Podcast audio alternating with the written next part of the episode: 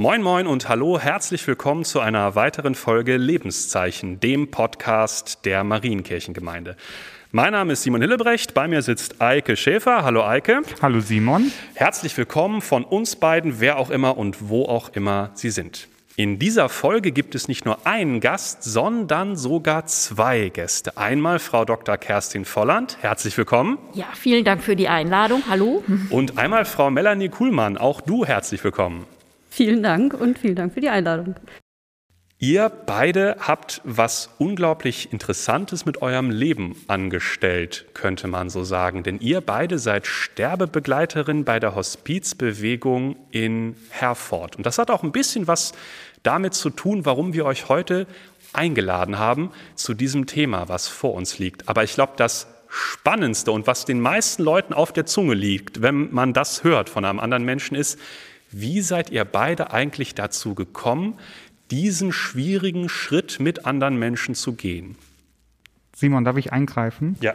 Ich glaube, wir sollten vielleicht erst einmal nochmal vorstellen, was Hospiz ist und wie die Hospizarbeit funktioniert. Das könnten wir auch tun. Okay, Eike, du hast vermutlich recht. Vermutlich, weil ich Pfarrer bin, hat sich mir das nicht so direkt erschlossen, dass das eine Frage ist, die auch Leute umtreiben kann. Dann fangen wir mal ganz vorne an.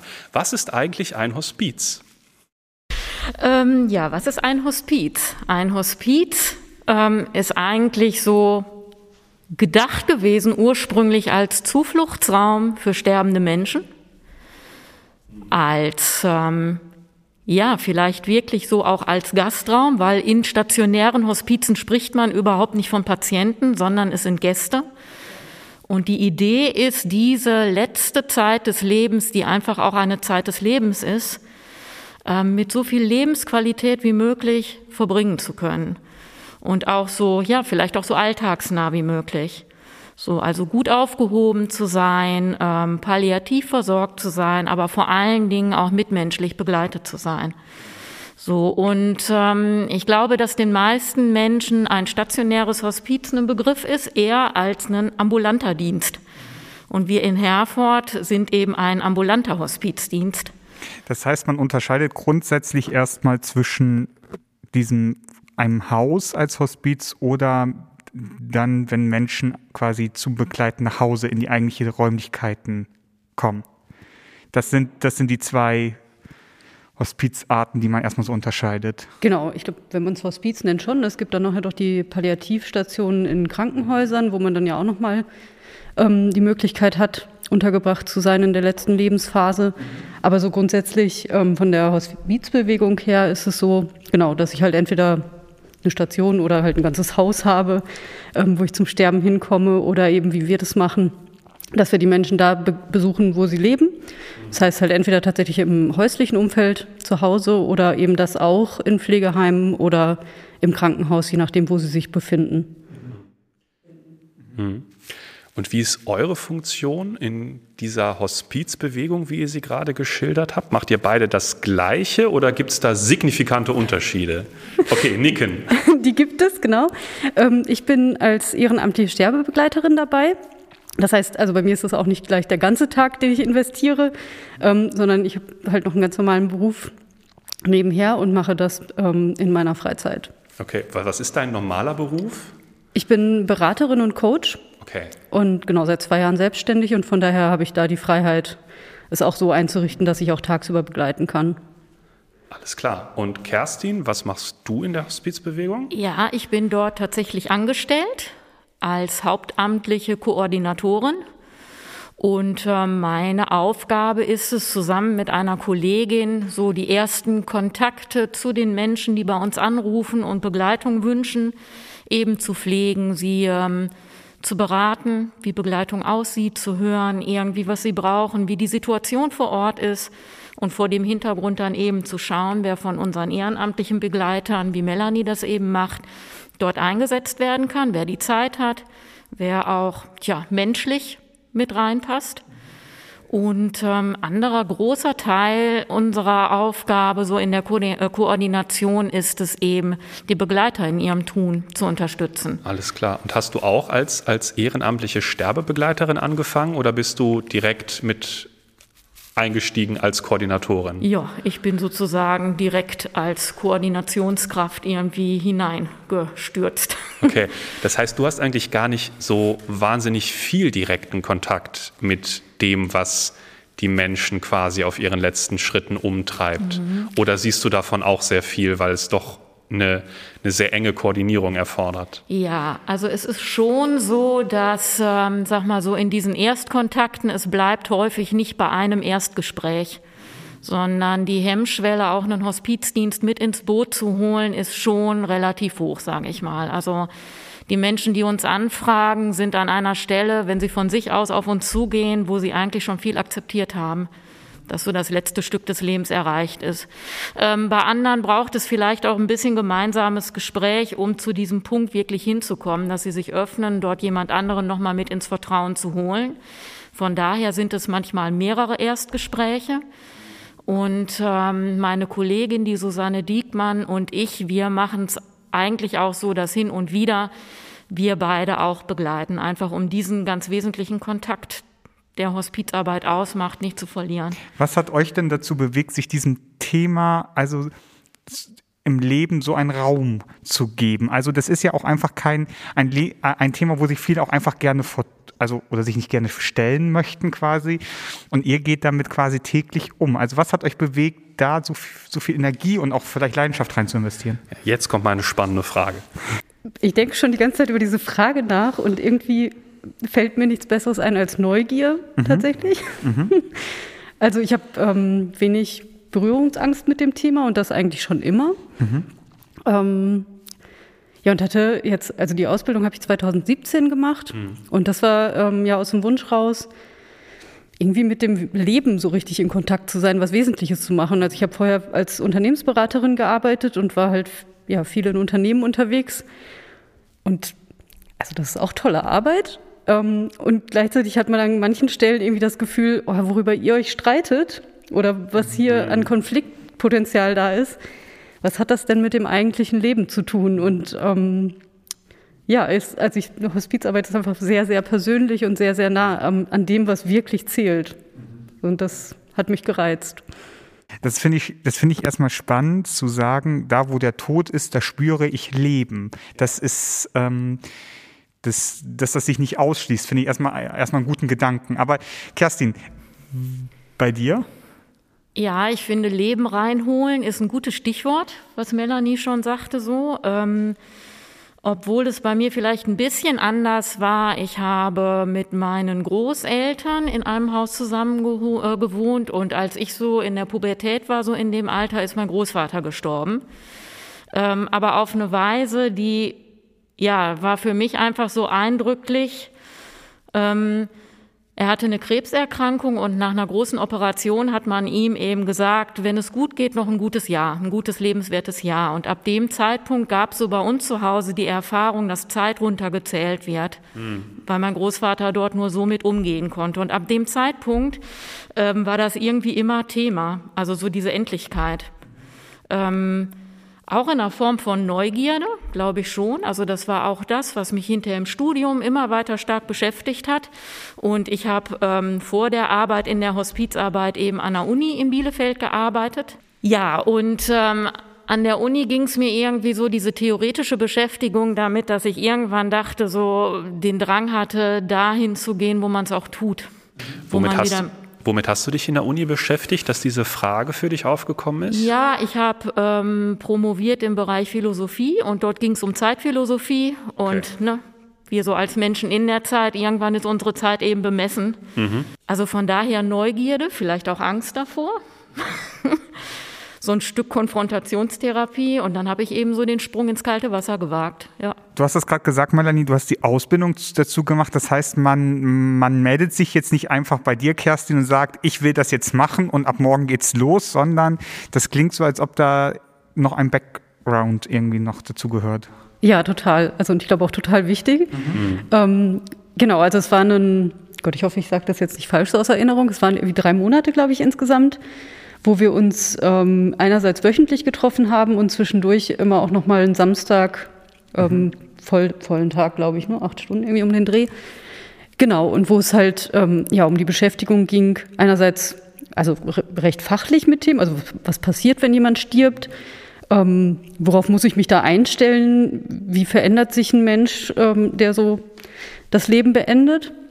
Und andererseits aber eben, und was für diese Begleitung total wichtig ist, auch was hat das mit mir zu tun? Also warum bin ich überhaupt auf diese Idee gekommen, mich damit zu befassen? Also wir hatten im Kurs auch mehrere, die selber die Hospizbegleitung erlebt haben als Angehörige und das deswegen gut fanden. So aber, dass da auch die Prüfung passiert, wie nah bin ich selbst eigentlich dran? Also habe ich gerade die Kraft, auch jemand anderem zur Verfügung stehen zu können, oder bin ich eigentlich gerade noch mit meinem eigenen Trauerprozess beschäftigt? Oder vielleicht also auch sowas rauszukriegen, tickt mich was an? Also wenn ich zu einem Alkoholiker gehe und den mitbegleite und ich habe aber irgendwie Erfahrungen in der Familie mit Alkoholismus gemacht, ist das nicht das Beste, die beste Zusammenstellung gegebenenfalls. Und also so, dass diese Ausbildung auch einen ganz großen Teil Selbsterfahrung hat und einen ganz großen Teil sich mit seinem eigenen Tod auseinanderzusetzen hat und genau, einen damit sehr gut darauf vorbereitet. Und wir konnten, das fand ich auch eine gute Variante. Wir konnten am Ende nochmal entscheiden, wollen wir jetzt wirklich Begleiter werden? Mhm. Sodass dann halt auch, wenn ich nochmal ein Gespräch kam, so, willst du es immer noch? Oder hast du unterwegs gemerkt, nee, ich brauche eigentlich was anderes oder ich halte das vielleicht doch nicht aus? Kerstin, du hast gerade, weil Melanie zu dir rübergeguckt hat, genickt, als sie dich zur Ausbildung gefragt hat. Das signalisiert mir so ein bisschen, dass du mit dieser Ausbildung auch betraut bist quasi. Was sind das für Motivationen, die dir begegnet bei Menschen, die sagen, ich mache jetzt die Ausbildung zur Sterbebegleitung? Ja, also Melanie hat das schon so angeschnitten. Es sind einige dabei, die selber Erfahrungen gemacht haben als Angehörige, gute oder schlechte. Also manche Leute sind da, die sagen, es war irgendwie so schwierig, zum Beispiel bei meinen Eltern, das kann auch anders gehen. So. Okay. Ja, oder andere haben gute Erfahrungen gemacht, was sie gerne weitergeben wollen. Ein anderer großer Teil ist tatsächlich auch da, der so sagt, so was Sinnvolles tun. Ja, irgendwie was Wesentliches. Ja, auch für andere Menschen da sein zu wollen. So. Es gibt auch einen Teil, die sagen, also die so aus dem Bereich der Pflege kommen, die sagen, wir möchten eigentlich an der Stelle ein bisschen vertiefen, weil das in unseren Ausbildungen gar nicht so schwerpunktmäßig drin ist. Das stimmt, ja. Für die Leute, die uns zuhören und jetzt deren Interesse vielleicht geweckt ist und die selber jetzt vielleicht mit dem Gedanken spielen, ob das ein Weg ist, den sie gerne gehen wollen, gibt es irgendetwas, wo ihr beide sagen würdet, das ist eine Fähigkeit oder eine bestimmte Sichtweise, die sinnvoll ist mitzubringen, wenn man Sterbebegleiter, Sterbebegleiterin werden möchte? Gibt es da sowas? Oder würdet ihr sagen, eigentlich alles Wichtige, das findet während dieser Ausbildung statt? Ja, ich hätte eine Idee. Also meine wäre, glaube ich, die Bereitschaft, sich halt wirklich auch mit sich selbst auseinandersetzen zu wollen. Okay. Und halt auch also so den eigenen Schatten irgendwie auch anzugucken und die eigenen Ängste, weil ich glaube, ohne dem ist es sehr schwierig, das auszuhalten, was einem begegnet. Wolltest du das auch sagen, oder? Nee, das war ein guter Gedanke, dass du angefangen bist, weil das bereitet vor, was ich im Kopf hatte, nämlich sich selber auch zurücknehmen zu können. So, und ich glaube, dass ich das erst kann, mich selber zurücknehmen, wenn ich selber vorher mal bei mir war und mich angeschaut habe. Also, ich sag mal, wenn ich den Menschen, den ich begleite, brauche für mich selbst, um an dem vielleicht heil werden zu wollen mit meinen eigenen Ängsten, das kann eigentlich nicht sein. Und dafür ist dieser Kurs auch gedacht und dafür sind wir auch als Koordinatoren gedacht, um als Gesprächspartner da auch irgendwie Rückhalt zu geben. Ich würde gerne mehr über den Tod nochmal sprechen und über die Erfahrung, die ihr so macht während eurer Arbeit. Aber vorher gibt es die Aufgabe der Woche, fleißige Hörerinnen und Hörer kennen das. Eine Aufgabe, die wie der letzte Gast immer für den aktuellen Gast zieht. Die letzte Frage wurde gezogen von Professor Dr. Frank Diekbreder. Sie lautet, gibt es in deiner Stadt Freiräume, wo Künstler sich verwirklichen können? Zieht die Stadt Kreative an und finden sie sich? Für welche Art von Kreativität fehlen Räume? Melanie. Also jetzt muss ich mich outen, ich komme ja aus Bielefeld, ne? Ich auch. Gar nicht alles schlimm. Gut, alles gut. Okay. Wir sind ein überregionaler Podcast. Dann ist gut. Also mir fällt ganz spontan gerade was ein, wo ich mit meiner Bürogemeinschaft teilnehme. Und zwar gibt es die Raumstation in Bielefeld, wo gerade Bilder gesammelt werden unter der Aktion Ausdruck, also oder Ausdruck, so Corona-bedingt, je nachdem, wie man es benennen will, wo man Bilder einreichen kann, die dann gesammelt werden und verschiedene, also wie wir als Bürogemeinschaft oder halt auch Institutionen oder so, sich einfach Bilder daraus aussuchen und im Schaufenster präsentieren, sodass es so eine über die Stadt verteilte Kreativaktion ist, wo im Prinzip jedermann daran teilnehmen kann mit Fotos, mit Zeichnungen, Bildern oder so. Und das finde ich ist eine ganz schöne Aktion. Das klingt total cool. Ja, bei den anderen Fragen muss ich gestehen, etwas überfragt, weil ich selbst so nicht so sehr im Kreativbereich unterwegs bin. Kerstin, bei dir? Ja, ich dachte bei der Frage auch so, ich bin vielleicht eher ein Naturmensch als ein Kulturmensch, aber bei Herford denkt man ja vielleicht immer gleich so ans Martha. Eher, ich fand es aber total klasse, dass wir, also es ist jetzt, liegt schon ein bisschen länger zurück, aber dass es zum Beispiel so für Street Art Künstler und Graffiti-Sprayer einfach auch Plätze, Hauswände, Großes gab, die dann hier in der Stadt eben, ja, besprayt wurden und oder irgendwelche, wie heißen denn diese Elektrizitätskästen, die so an der Straße stehen. Trafohäuschen würde ich jetzt vorschlagen. Ja, genau. Also eben die dann eben alle durchgestaltet wurden. Also sowas, das mag ich eigentlich ganz gerne. Ja, so cool. Kunst im Stadtbild. Ja. Stimmt, das freue ich mich immer drüber, wenn ich dann irgendwie so an Stellen, wo man es nicht erwartet, dann so ein bisschen Kunst quasi entdeckt. Genau. Das ist immer total witzig. So, Simon, du darfst dich auch nochmal outen. Ich darf mich auch outen. Ja, ich komme nämlich auch aus Bielefeld tatsächlich. Also ich muss auch die Bielefelder Fahne jetzt hier hochhalten. Ich habe direkt, weil es eine Wortübereinstimmung gibt, an Freiraum 237 gedacht. Das heißt so, weil das ein Kunstatelier an der Herforder Straße 237 in Bielefeld ist.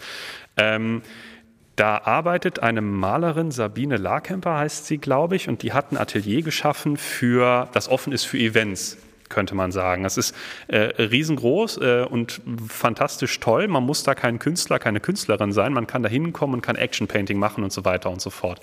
Und das ist einerseits etwas, was ich wahnsinnig toll finde, dass es sowas generell gibt. Und hast du das mal ausprobiert? Ich habe das nicht ausprobiert. Ein Freund von mir war leider. Ich wollte da immer hin. Ich habe noch irgendwann, da eine Einladung, einen Gutschein dazu bekommen. Aber dann ist diese verdammte Pandemie passiert und deswegen liegt es immer noch irgendwo rum und ich weiß gar nicht wo. Aber sobald das hier vorbei ist, bin ich auch definitiv da und Action painte mir meine Corona-bedingte Seele aus dem Leib.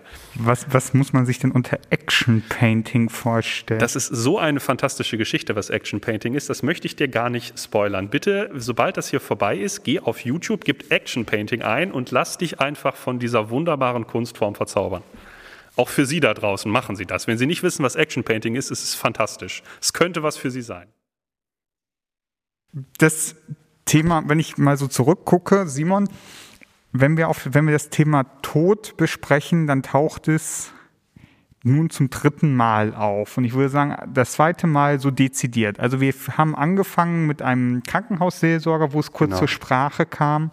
Dann hatten wir unsere Neujahrsfolge mit der Superintendentin Christa Olearius, wo es um Sterbehilfe ging und ja auch die Frage nach Selbstbestimmung im Tod ganz stark. Und heute noch einmal dieser dezidierte Blick auf den Sterbeprozess. Melanie und Kerstin, was sind eure Erfahrungen? Was beschäftigt Menschen in ihrem letzten Lebensphase besonders? Das mit meiner bisherigen Erfahrung gar nicht so sagen. Das war sehr unterschiedlich in den Fällen, die ich erlebt habe. Also von eigentlich bis fast zum Ende nicht der Bereitschaft einzusehen, dass es so ist. Also wo ich, glaube ich, in den letzten Treffen immer noch da saß und Pläne mitgemacht habe und halt meine Begleitung das nicht wahrhaben wollte und das auch nicht, gedanklich zugelassen hat, dass es aufs Ende zugeht. Okay. Also da war es eher eine Besuchsreihe von mir. Bis hin wirklich zu was hinterlasse ich meinen Kindern bei einer relativ jungen Frau, die ich begleitet habe? Also wie kann ich vielleicht noch irgendwas dalassen, wo die Kinder sich an mich erinnern? Oder so ein Rückblick aufs Leben auch. Also was ist gut gewesen, was ist schlecht gewesen? Das war echt unterschiedlich. Also es war total typenabhängig, hab ich so den Eindruck, dass das sehr zu den Personen passte, so was ich kennengelernt habe, ne? Womit sie sich so beschäftigt haben. Das ist vielleicht ein bisschen davon abhängig, wie Tod und Sterben überhaupt in unserer Gesellschaft wahrgenommen wird. Also ich erzähle mal einen Schwank aus meiner Ausbildung. Als Pfarrer hat man viel mit Tod und Sterben zu tun. Und das, was uns beigebracht wurde, nicht nur im Vikariat, also in der praktischen Ausbildung, sondern schon im Studium war, Sterben ist heute was anderes als früher. Ne? Früher sind Menschen im Kreis ihrer Familie gestorben. Und man hatte sehr viel Kontakt. Und mittlerweile ist Sterben hoch professionalisiert und hochgradig privatisiert. Also sobald jemand todkrank ist, landet er an einem Ort, wie beispielsweise einem Hospiz oder einer bestimmten Station im Krankenhaus, wo wir Menschen hier draußen, die wir gesund sind und uns des Lebens freuen, quasi mit dem Sterben überhaupt gar nicht mehr in Kontakt kommen. Und ich habe auch bei den Beerdigungen, die ich mache, habe ich immer festgestellt, dass für viele Leute die Tatsache, dass wir alle einmal sterben, zwar irgendwie etwas ist, was die begriffen haben, rein vom Verstand her, aber was die unglaublich unerwartet trifft, weil es unglaublich wenig Berührungspunkte gibt. Deckt sich das mit euren Erfahrungen oder ist das veraltetes Bücherwissen von einem Theologen? Nee, kann ich genauso teilen. Also dass vieles irgendwie, was auch so Angst macht, damit auch zusammenhängt, dass es so fremd geworden ist. Okay. So, und dass vielen Menschen deswegen auch Umgangsstrategien, Umgangsrituale oder auch Worte, Sprache dafür fehlt, den Angehörigen oft stärker als den Menschen, die jetzt irgendwie selber sterbend sind, die sich auch spüren, dass es zu Ende geht. Und das ist das, was ich so im Lauf der Jahre eigentlich relativ oft mitbekommen habe, dass die so in diesem Prozess ist, irgendwie so zu akzeptieren, dass es zu Ende geht, dass die sterbenden Menschen häufig an der Stelle sozusagen weiter sind, weil die Kräfte eben schwinden, als die Angehörigen das zulassen können. Das ist nicht immer so, aber das macht es manchmal, finde ich, auch für euch Begleiter so schwierig, wenn man dann merkt, irgendwie, da sind auch Angehörige, die überhaupt nicht loslassen können. Okay. Kommt das häufiger vor oder würdest du sagen, das ist eher die Ausnahme? Also findet so ein Prozess statt, der das ermöglicht in den meisten Menschen, die ihr begleitet? Oder ist das eher die Regel, dass der Tod wirklich keinen Platz mehr in der Wahrnehmung der meisten Menschen hat? Ich erlebe es auch unterschiedlich. Merke aber dort an den Stellen, wo wirklich, also es hat auch was so mit diesem körperlichen Empfinden zu tun, wo das irgendwie sich so stärker in den Vordergrund drängt und vor allen Dingen Kräfte nachlassen, dass da dann irgendwie sowas kommt wie, auch zur Ruhe finden wollen. Ich erlebe es aber auch, vielleicht hat es auch was damit zu tun, wie stark Menschen am Leben hängen und wie stark die Hoffnung so ist. Okay. Ich habe so in meiner eigenen Familie bei meinem Vater erlebt, so und das fiel mir jetzt so als Mitarbeiterin im Hospizdienst so schwer, weil ich so Vorstellungen davon habe, wie denn ein friedliches Sterben aussehen könnte. Und dazu gehören nicht unbedingt Chemotherapien bis zum Schluss mit starken Nebenwirkungen. Und mein Vater, der wollte alles bis zum Schluss, weil der gehofft hat, es würde gut werden. Und dann irgendwie so zu akzeptieren, das ist aber sein Weg gewesen, diesen Weg auch überhaupt gehen zu können, an dieser Hoffnung festzuhalten, dann ist es auch so. Eike, du hast es gerade gesagt, das ist das 3. Mal, dass wir uns in diesem Podcast mit Tod und Sterben beschäftigen und das 2. Mal richtig explizit. Nach der letzten Folge, du hast es gerade schon gesagt, wo es vor allem um Sterbehilfe ging, haben mich ein paar Leute auf diese Folge angesprochen und haben gesagt, ja, das ist ja alles ganz, ganz spannend, aber über das Sterben habe ich selbst irgendwie noch nie nachgedacht. Was kann ich denn eigentlich tun, um mich diesem Thema ein bisschen anzunehmen? Und ich habe festgestellt, da gibt es einige Menschen, die haben jetzt mehr als nur begriffen, dass auch sie endlich sind und irgendwann sterben werden.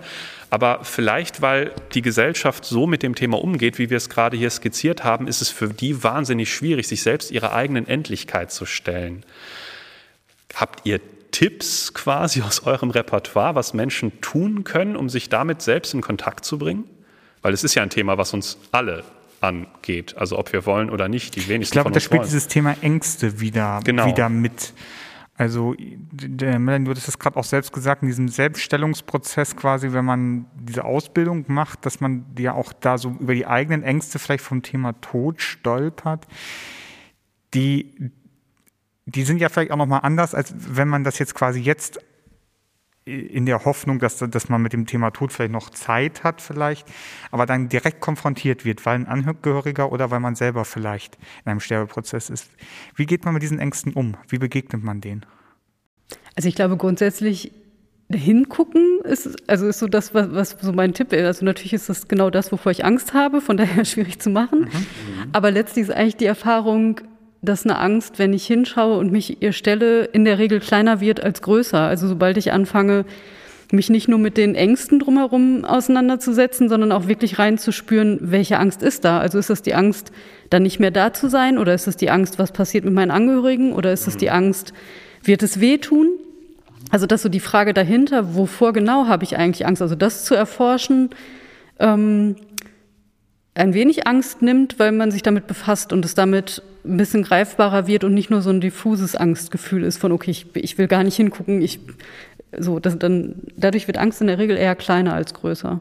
Gibt es da Sachen, wo ihr feststellt, also die Menschen helfen quasi auch mit der eigenen Angst vom Tod umzugehen?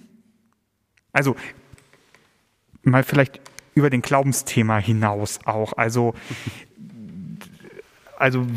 wir als Kirche vermitteln ja irgendwie vielleicht auch ein Bild von Tod oder von Hoffnung über den Tod hinaus.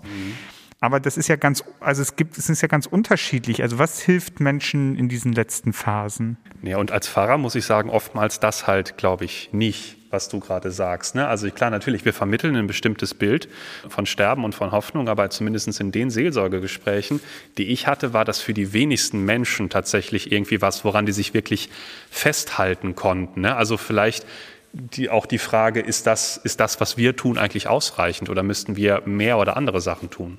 Ich mache gerade selber eine spannende Erfahrung, weil ich in der Begleitung einer Dame bin, die auf die 90 zugeht und die gesagt hat, ich möchte jemanden, der mich begleitet und zum Gespräch zur Verfügung steht, weil ich habe solche Angst vorm Sterben. Okay. Nee, stimmt gar nicht. Nicht vorm Sterben, vorm Tod. So.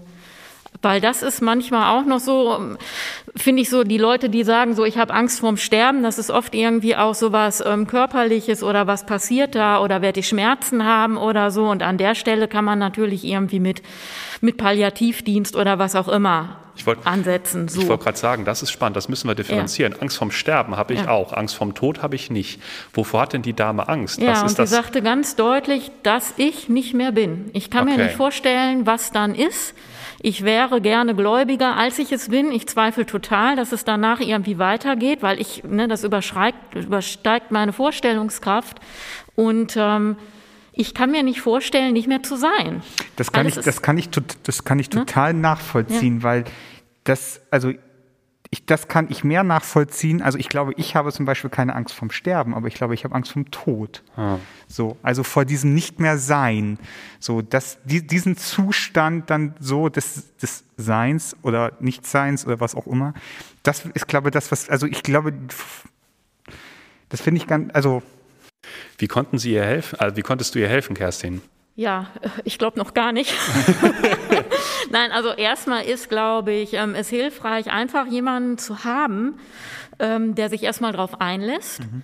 Und im Moment sind wir so ein bisschen dabei zu schauen auf das Leben, was sie geführt hat. Also weil auch das ist so eine Erfahrung so im Laufe der Jahre, dass ich den Eindruck habe, je weniger zufrieden ich mit dem Leben bin, wie ich es geführt habe, desto größer ist es, dieses Leben verlassen zu müssen, desto mehr Angst habe ich davor. Das leuchtet mir sofort ein. Ja, und das kristallisiert sich bei ihr auch raus, obwohl es sehr spannend ist, weil das eine Frau ist, die für ihre Generation, die hat unglaublich viel erlebt, im Guten wie im Schlechten. Also das Leben ist prallvoll, da könnte man 3 Romane drüber schreiben. Und trotzdem zeigte sich so, sie hat eigentlich nicht das Leben gelebt, so mit ihrer Zustimmung, so wie sie sich das für sich vorgestellt hat. Und das macht es ihr im Moment so schwer, an vielen Stellen so fremdbestimmt gewesen zu sein. Also ist sie einfach noch nicht Das wird ja auch vielen Menschen so gehen. Also ich kenne auch Menschen, bei denen ich sagen würde, ist es genauso. Also die Angst ist davor am größten, dass man auf einmal keine Optionen mehr hat, dass man nicht das gemacht hat, was man machen wollte mit seinem Leben und dass nun auf einmal die Zeit knapp wird. Ich glaube, es ist auch so ein bisschen, also das Gefühl vielleicht, was wir uns vielleicht auch gegenseitig vermitteln, du kannst dein Leben steuern und jetzt kommt man an einem Punkt, wo du gar nicht mehr eingreifen kannst, wo du einfach merkst, was passiert gerade. Und das ist dieser letzte Punkt, wo ich nicht drauf, also was dann passiert quasi, nicht Einfluss nehmen kann. Und ich glaube, das ist das Spannende in der Begleitung dabei, also auf die Frage auch, wie man helfen kann.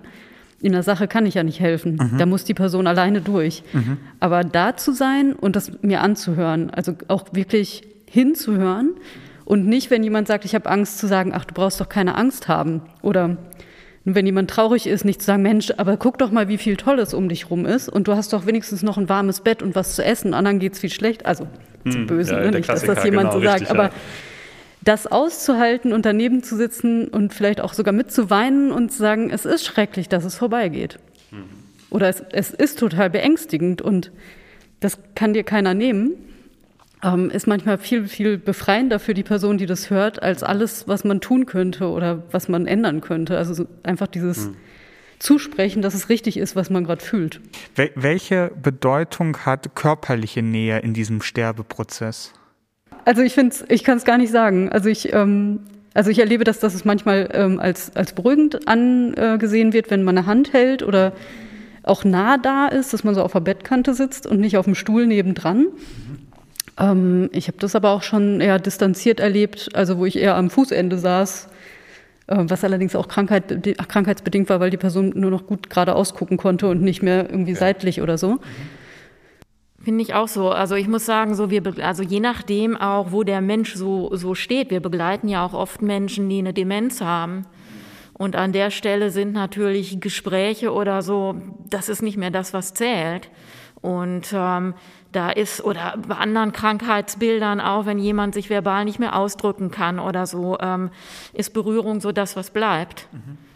Und wo sich unglaublich viel drüber mitteilt, aber ich glaube, es ist auf der anderen Seite auch das, was am stärksten hier hält, hier in dieser Welt hält. So, und wo man manchmal auch merkt, dass Menschen, die vielleicht sehr gut haben konnten, wenn da einfach ein Kontakt war, sich so in den letzten Stunden oder so dem dann entziehen. Also da habe ich immer so das Gefühl, so, oh ja, hier macht sich jemand auf den Weg, der möchte auch nicht mehr festgehalten werden. So. Wie hat sich euer eigenes Bild von Tod und Sterblichkeit verändert während eurer Arbeit? Also man hat ja vielleicht irgendeine Vorstellung davon, wenn man so in diese Arbeit startet und dann erlebt man ja das ja sehr häufig quasi. Verändert das Bild, das man auf Tod und Sterben hat? Spannend, bei mir hat das eher verändert, wie ich aufs Leben gucke. Dann auch das ist interessant. Ja. Also ich weiß auch, dass ich irgendwie bei einer meiner ersten Begleitungen im Auto saß und so als Beraterin ist man ja relativ oft auch einfach unter Druck, also Zeitdruck. Und ich hatte immer so im Kopf den Satz, naja, es stirbt ja keiner. Also wenn du zu spät kommst, nicht schlimm.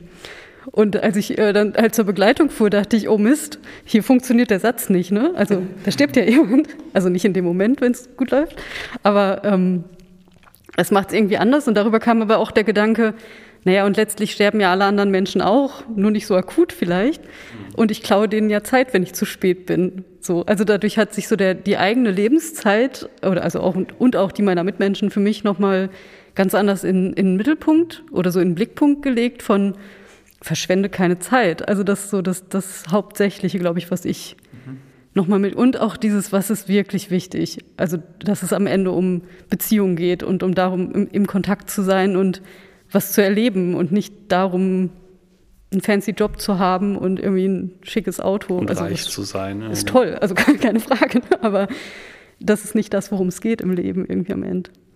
Ja. Ja, ich habe auch noch nie jemanden kennengelernt, der gesagt hat, hätte ich mal mehr verdient, hätte ich mal mehr gearbeitet. So, das war es nie. Für mich ist es auch so, dass es eher das Leben verändert hat und ich das Gefühl habe, so das Einzige, was die Angst vor Tod und Sterben lindern kann, ist genügend zu leben, so wie ich das will. Und mein eigenes Leben auch zu spüren, nicht einfach nur, also das zu machen, was ich wirklich aus vollem Herzen tun will. Das geht natürlich nicht die ganze Zeit, aber das einfach vor Augen zu haben, so mein Leben mit einer eigenen Zustimmung zu führen, das ist einfach so. Und dass das eine Dringlichkeit hat, so, das ist, wird mir eigentlich immer klarer. Genau, und was sich bei mir noch massiv verändert hat, ich habe seitdem eine Patientenverfügung, ich habe über mein Testament nachgedacht und habe so diesen ganzen Formalkram, nenne ich ihn mal, der jetzt nicht so viel Spaß macht eigentlich, ausgefüllt. Also das habe ich mit meiner Mutter zusammen gemacht, wo wir halt wirklich auch Beerdigung geplant haben, welche Lieder sollen gespielt werden, wer soll an Bekannten dabei sein, wer soll überhaupt informiert werden, wenn es so ist. Mhm. Genau, also das war das. Weiß ich nicht, ob ich das sonst so früh schon gemacht hätte. Ah. Aber darüber war irgendwie so ein Zugang darüber auch nochmal leichter, beziehungsweise ich habe ja nochmal anders gesehen, was passiert, wenn es nicht geklärt ist. Und was ich eigentlich meinem Umfeld für einen Gefallen tue, wenn ich sage, wie ich es haben will und die nicht in der Trauerphase entscheiden müssen. Das kann ich als Pfarrer zu 100% unterstreichen. Also es hilft uns wahnsinnig tatsächlich, wenn vorher Gespräche gelaufen sind und man nicht in eine völlig kopflose Atmosphäre stolpert. Aber natürlich alles so, wie es Zeit und Raum hat in dem Moment. Das klingt fantastisch und als hätte sich mit der Beschäftigung viel in euren Leben geordnet. Nun kann aber wahrscheinlich nicht jeder, der ein bisschen die Notwendigkeit sieht, sich mit diesem Thema beschäftigen, eine Ausbildung zum Sterbebegleiter, zur Sterbebegleiterin machen. Gibt es Möglichkeiten für Menschen, irgendwie eure Arbeit mal kennenzulernen oder von dem, was ihr gerade sagt und wisst über den letzten Lebensabschnitt zu profitieren, ohne nur unseren Podcast zu hören? Ich meine, das ist auch nett, aber... Ja. Also im Grunde, wenn man sich informieren möchte, man kann natürlich jederzeit einfach anrufen. So. Aber wenn wir jetzt nicht gerade Corona-Zeit haben, machen wir auch also immer einiges an Öffentlichkeitsarbeit und Veranstaltungen, so auch, also manchmal auch kulturelle Dinge, so wo jeder herzlich eingeladen ist, einfach zu kommen. Und hinterher gibt's eigentlich immer noch Wein und ein bisschen Imbiss und dann kann man so in Kontakt kommen, wenn man da Fragen hat, einfach auch mal locker ins Gespräch zu kommen. Also und was tatsächlich in Planung ist, sind so, also die habe ich noch auf der Liste, ich bin noch nicht so weit, aber so in einem Sinne von einem Blog darüber zu berichten und gegebenenfalls sowas wie Sprechstunden über den Tod oder sowas anzubieten. Es ist alles noch in Entwicklung, deswegen kann ich jetzt noch keine Website oder sowas dazu sagen, aber ich glaube, also mein Gefühl ist halt auch, dass da ein Riesenbedarf ist, darüber zu sprechen und irgendwie, wenn ich auf einer Party erzähle, dass ich das mache, dann habe ich meistens halt gleich die nächsten 5 Todesfälle erzählt bekommen, wie andere das erlebt haben und so. Und selbes Phänomen, wenn du auf eine Party gehst und erzählst, du bist Pfarrer. Das ist, aber dann, nee, da musst du dich aber auch noch für Hexenverbrennung und Kreuzzüge rechtfertigen. Das ist eine extra. Also. Aber ja, ich kenne das Gefühl. Vielen Dank erstmal für diese, also das waren ja auch sehr persönliche Einblicke, die ihr uns gewährt habt. Ganz lieben Dank. Wir würden jetzt gerne mit euch, weil ich glaube, dass es auch ein Thema ist, was man auch zwischendurch einfach dann erstmal sacken lassen muss vielleicht. Und was jetzt, ich hab Impulse mitgenommen so, aber ich merke, da muss ich auch erst nochmal dann irgendwie das auch drüber nachdenken. Aber wir wollen mit euch unser Entweder-Oder-Spiel spielen. Ihr seht es auf eurem Zettel nur als Ankündigung. Fleißige Hörer kennen es schon. Es gibt es auch in anderen Podcasts und irgendwie auf anderen sozialen Medien. Wir nennen euch gleich 2 Begriffe, zum Beispiel Kaffee oder Tee. Und ihr sagt? Ich habe es gar nicht gehört, was? Kaffee oder Tee? Kaffee. Sehr gut. Oh, einstimmig, sehr schön. Ja. Ja, verstanden. Jetzt müssen wir uns beide nochmal absprechen. Okay, magst du mit Melanie starten? Genau, ich fange an. Also ich stelle nur dir Fragen, du darfst gerade zuhören. Es sind 11 Fragen, 2 Begriffe, die man sich entscheidet. Du darfst einmal schieben. Das ist noch wichtig, genau. Also einmal darfst du sagen, boah, dazwischen kann ich mich nicht entscheiden und darfst einmal weiter sagen. Okay. Alles klar? Dann geht's jetzt los. Fernsehen oder Buch? Buch. Klassische Kunst oder moderne Kunst? Modern. Netflix oder ÖRR?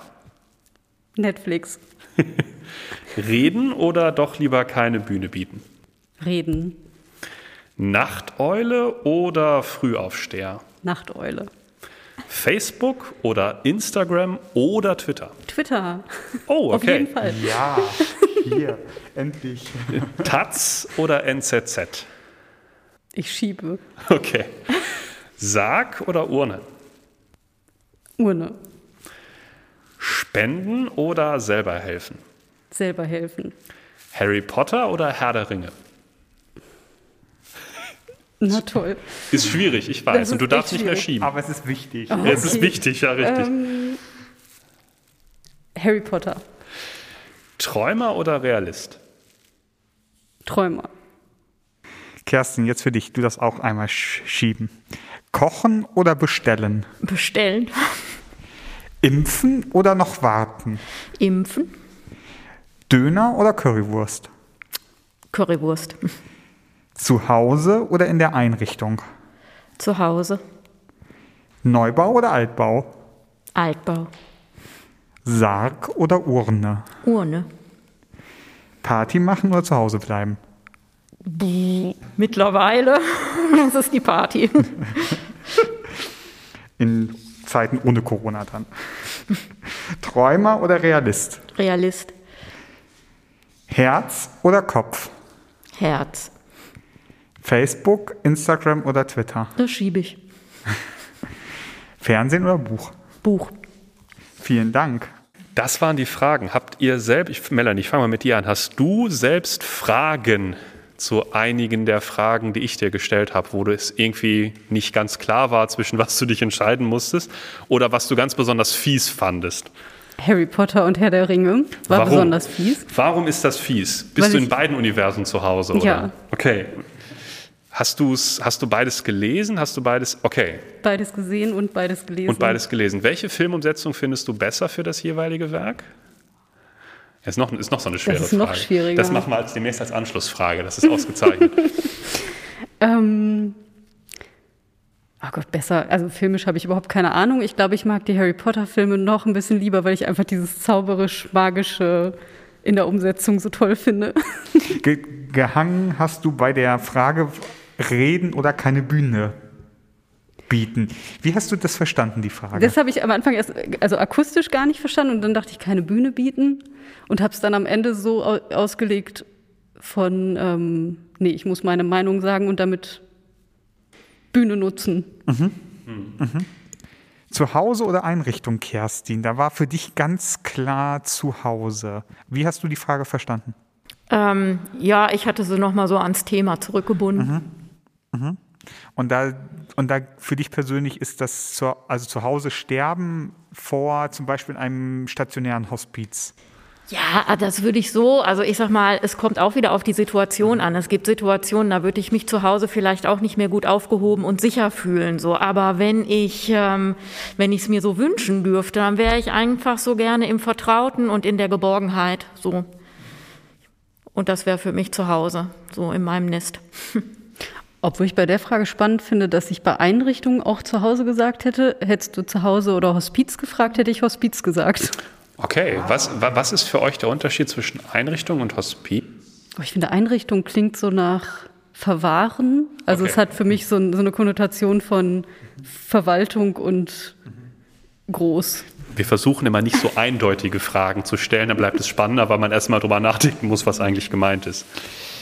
Damit sind wir schon am Ende unseres kleinen Podcasts. Na, stopp, wir müssen noch eine neue Frage der Woche ziehen. Das ist ganz wichtig, das haben wir vergessen. Jawohl. Das haben wir schon mal vergessen. Ihr? Dann leite mal den Wahlprozess ein. Ich leite den Wahlprozess ein. Vor euch liegt ein Stapel mit Karten und ihr müsst nun für unseren nächsten Gast, unsere nächste Gästin, so genau wissen wir es gerade jetzt auch noch nicht, eine neue Frage ziehen. Das müsst ihr jetzt einmal, ihr müsst jetzt glaube ich einmal Schnick, Schnack, Schnuck machen, wer von euch das macht, weil darauf sind wir nicht vorbereitet, dass hier zwei sitzen. Ja. Okay, wir machen's so, genau. Eine Frage einfach ziehen und dann einmal alles drauf vorlesen, was draufsteht. Audiokommentar, Melanie macht aus dem Kartenstapel einen Fächer und Kerstin hat jetzt eine Frage gezogen. Und die Frage lautet: Welche Menschen, denen du heute begegnest, haben gute Nachrichten? Welche brauchen gute Nachrichten? Was für gute Nachrichten sind das? Ein Fragenklassiker. Ein Fragenklassiker, genau, hatten wir schon einmal. Fantastisch. Das war gar nicht schlimm. Nee. Vielen lieben Dank. Und jetzt kommt noch der kleine Hinweisblock. Wenn Sie mögen, liebe Hörerinnen und Hörer, und Sie einen Gedanken zu dieser Folge haben oder uns ein Feedback geben möchten, dann machen Sie das doch bitte an die Adresse podcast@marienkirche-herford.de. Genau. Und nun ganz lieben Dank, liebe Kerstin, liebe Melanie, dass ihr bereit wart, euch unseren Fragen zu stellen und so offen quasi dieses Thema, was ja auch nicht ganz einfach ist, hatten wir ja schon, irgendwie zu besprechen und so zu begegnen. Genau, ganz, ganz lieben Dank, dass ihr da wart. Danke, Simon. Gerne, gerne. Danke, Eike. Und wie immer hat das letzte Wort unsere Gäste. Ja, herzlich gerne. Vielen Dank für das Gespräch. War schön bei euch. Und könnte man eigentlich einen Tag draus machen, weil es sind ganz viele Gedanken zu diesem Thema, was vielleicht jetzt nur angetickt ist. Also ich finde total toll, dass es so eine Resonanz hat, dass ihr die dritte Sendung über das Thema Tod macht. Von daher finde ich, ja, wie schön, dass es so ein Interesse weckt und immer mal voll reingehen, würde ich sagen. Danke euch für die Gelegenheit, darüber zu sprechen.